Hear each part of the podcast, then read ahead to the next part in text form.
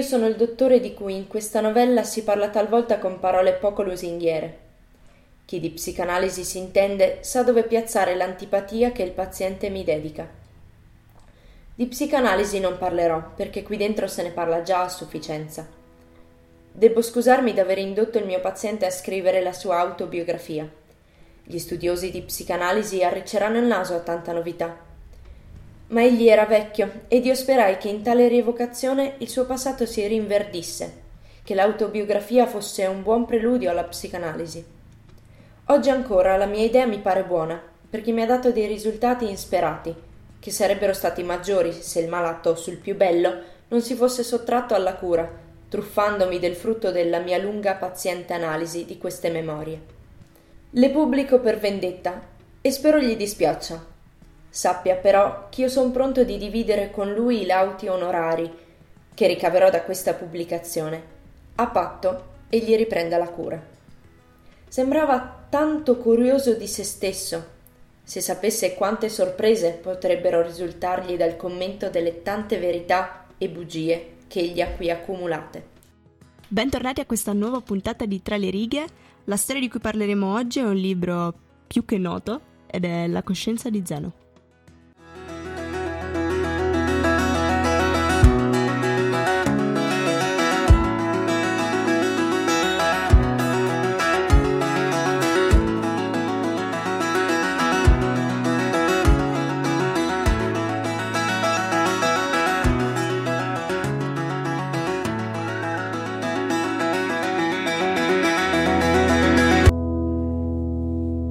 Il protagonista della, della storia che vi raccontiamo oggi è proprio eh, Zeno Cosini, un, uh, un uomo che si definisce inetto, uh, senza nessun talento particolare, senza nessuna caratteristica che rimane impressa. E um, è proprio lui a raccontarci la sua storia, il suo quotidiano e ciò che gli succede, ciò che pensa, attraverso un diario. Ma questo diario è un po' particolare, eh, ascoltateci per scoprire perché. State ascoltando Tra le righe, un, un programma di Samba Radio. E come sempre siamo Cecilia Passarella e Margherita Marzari, che quest'oggi vi racconteranno la storia, come avete sentito appunto, di Zeno Cosini, protagonista del libro La coscienza di Zeno, di Italo Svevo. E quest'oggi inoltre, invece di soffermarci in particolar modo su una determinata corrente artistica, abbiamo deciso di parlare di arte un attimino più in generale. Ascoltateci!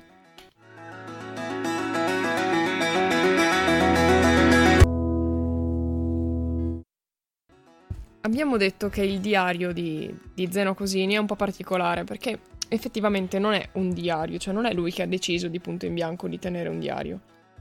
O meglio, è un diario ma non lo scrive per se stesso, lo scrive perché qualcun altro gli ha detto di scriverlo. Esattamente, ed è proprio il dottor S, che potrebbe essere interpretato proprio come dottor Sigmund Freud, che era appunto lo psicanalista del cognato di eh, Italo Svevo, eh, che commissiona al paziente, ovvero a Zeno Cosini, ormai sessantenne, anziano insomma, eh, di scrivere un diario.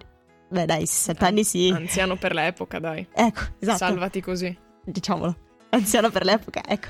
Eh, di scrivere un diario appunto per cercare di andare un po' ehm, dentro, diciamo, la sua malattia, nel senso che facendo un resoconto di tutta la sua vita, cercando di approfondire degli aspetti che magari eh, Per, per Zeno stesso erano un attimino secondari, magari cerca di eh, approfondire appunto questi aspetti per cercare di andare all'origine della sua malattia.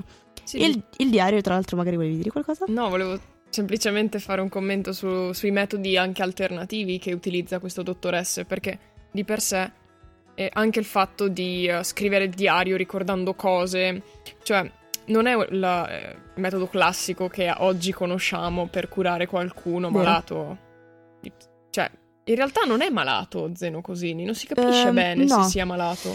Um, Lui dice che è malato ehm, tipo per la vita, una cosa del sì, genere. Sì, esatto. È appunto la, la classica figura dell'inetto a vivere, tanto in auge, tanto di moda di quegli anni. Siamo intorno alla seconda metà del... prima metà, diciamo, sì, del millenovecento.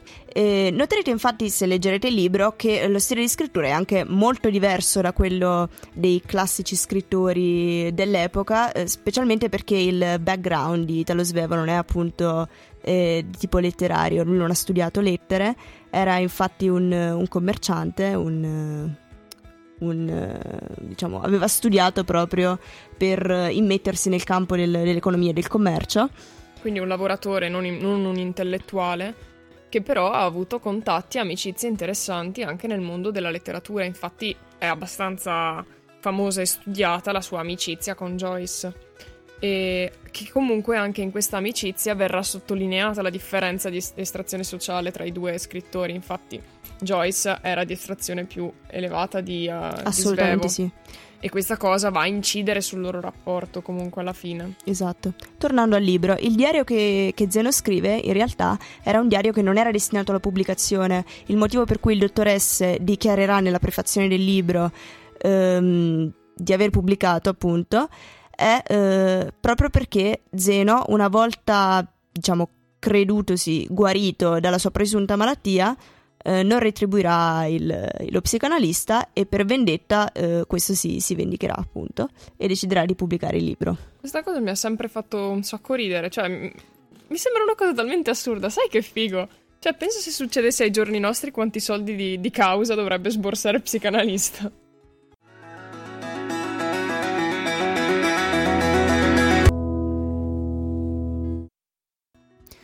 Dicevamo quindi la struttura del libro, che è un diario, e, ed è suddiviso anche um, per, per capitoli, diciamo, non in maniera cronologica. Non parte dalla sua prima adolescenza alla sua prima infanzia, andando man mano a trattare in maniera appunto conseguenziale, cronologica, di ciò che gli accade, ma decide piuttosto di andare per temi. Ci sono quindi anche questi salti da anni ad altri, eh, che richiamano però appunto lo stesso tema, come per esempio il primo capitolo è quello sul fumo, che identificherà un attimo anche come motore della sua malattia. Inizio, infatti lo stesso eh, Zeno Cosini, anche come Italo Svevo, era eh, dipendente, un fumatore dipendente, accanito, incallito. E ci sono tantissimi aneddoti anche molto divertenti di come ha cercato di, di, quit, di quit smoking. Ogni tanto mi vengono di questi... Di smettere di fumare, esatto. Per noi italiani. Ho questi lapsus ogni tanto, sono multitasking, passo da una lingua a un'altra. È molto bella l'immagine, per esempio, di quando dice che scrive sul muro la data dell'ultima sigaretta e poi alla fine si trova questa parete piena di date, e ha detto che è anche bello rileggerle perché a ogni data corrisponde un avvenimento. Soprattutto poi, comunque, anche perché le date sono belle anche in eh, senso infatti, estetico da rivedere. Esatto. Poi vabbè, è inutile dire che nessuna di queste date ha funzionato. Assolutamente. Ma questo è irrilevante. Ci sono anche altri capitoli, sempre per tematiche, suddivisi per tematiche, come per esempio quello in cui parla eh, della moglie, la scelta che ha dovuto compiere per... Spettacolare, cioè quella scena è assurda, ve la raccontiamo perché non è uno spoiler, è lo stesso. Vi invoglia solo a leggere il libro. Soprattutto perché questi libri ormai così famosi e che tutti quanti hanno letto, è come se un po' li aveste letti anche voi, diciamo. Esattamente. Sono quei libri che hai letto anche solo perché li hanno letti tutti gli altri, per ri- riprendere una citazione di Calvino che vi abbiamo raccontato un paio di settimane fa. Comunque dicevamo del come ha fatto a scegliere la moglie, come ha fatto a chiedere alla moglie di sposarlo. Praticamente lui chiede a una ragazza di sposarlo e viene rifiutato. Poi chiede alla sorella e viene rifiutato. E poi chiede di nuovo all'altra sorella e questa lo accetta. E... è assurdo, cioè ma neanche tanto lui che chiede a tre sorelle di sposarlo, ma quella che accetta. Ma più che altro, diciamo, è una sorta di scelta psicologica, nel senso che inizialmente lui voleva sposare Ada, decise di, decide di sposare lei perché era classica donna, bella, intelligente, eh, determinata, insomma la donna che tutti quanti vorrebbero sposare. In realtà in cuor suo Zeno sa perfettamente chi vuole sposare, che è eh, Augusta, l'ultima donna di cui qualsiasi uomo si innamorerebbe, ma che in realtà è la donna giusta per lui, proprio perché è una donna molto amorevole, molto schematica, il classico esempio di sanità mentale, quindi tutto il contrario di Zeno. E diciamo che per concludere non possiamo non parlarvi dell'ultimo capitolo. L'ultimo capitolo che viene ricordato un po' come profezia. Perché? Perché Zeno in questo capitolo è proprio dove descrive il perché decide di interrompere la... La, la, sua la terapia. Seduta, esatto, la terapia, non mi veniva la parola. E in questo capitolo lui fa tutto ehm, un ragionamento, un'analisi dell'umanità in generale. E praticamente lui predice la bomba atomica, è allucinante. Vero. E praticamente descrive come eh, arriverà un uomo un giorno che costruirà una macchina talmente potente da poter annientare l'intera umanità. Infatti esattamente è proprio così, l'ultimo capitolo è proprio questa sorta di profezia che richiama tantissimo anche a temi quali quelli del, eh, dell'evoluzionismo di Darwin, di come in realtà l'umanità sia progredita proprio per eh, questo senso di eh, supremazia del più forte sul più debole, sul più debole, ma che in realtà adesso si sta un po' eh, sconcretizzando, possiamo così dire, proprio perché il più furbo, chi sarà capace di progettare più ordigni, sarà anche... Eh, dominatore sugli uomini meno capaci degli altri. Una profezia disarmante sotto e soprattutto, ogni aspetto. Soprattutto molto attuale. La vita somiglia un poco alla malattia, come procede per crisi e lisi e dai giornalieri miglioramenti e peggioramenti. A differenza delle altre malattie, la vita è sempre mortale.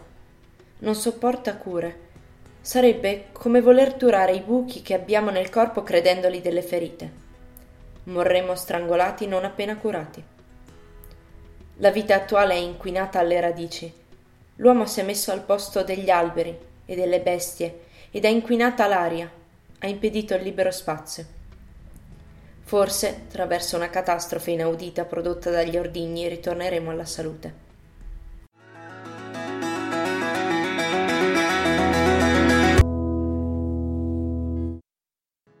Come avevamo accennato, non avevamo intenzione di parlare di un movimento specifico quanto piuttosto di arte in generale. O meglio, diciamo che vogliamo darvi la nostra opinione riguardo a una tematica dell'arte.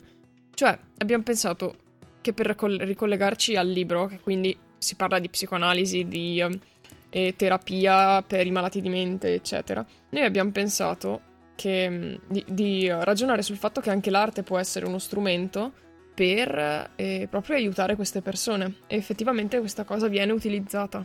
Soprattutto anche nelle carceri, so di molte terapie, come per esempio la cromoterapia, quella dei colori, ma soprattutto anche quella che eh, prevede che eh, si abbia un approccio diretto all'arte, non solamente quindi guard- leggendo e guardando sui libri, quanto piuttosto fare visite guidate nei musei e in generale. Ma anche proprio dipingere, cioè far dipingere eh. le persone malate o disturbate comunque le aiuta a, ehm, in, a entrare in contatto con il proprio io interiore, esatto, certo, con la propria personalità, e, e esprimerlo all'esterno, e quindi anche per i medici è più facile, questa cosa aiuta a capire dove, dove lavorare.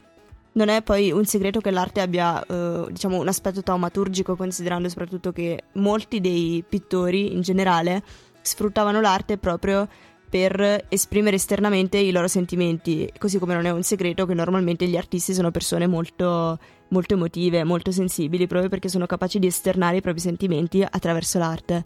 Ed è proprio per questo che normalmente, o almeno in questi ultimi tempi, si tende di dare eh, diciamo molta più importanza all'arte di quanto non se ne sia data in passato.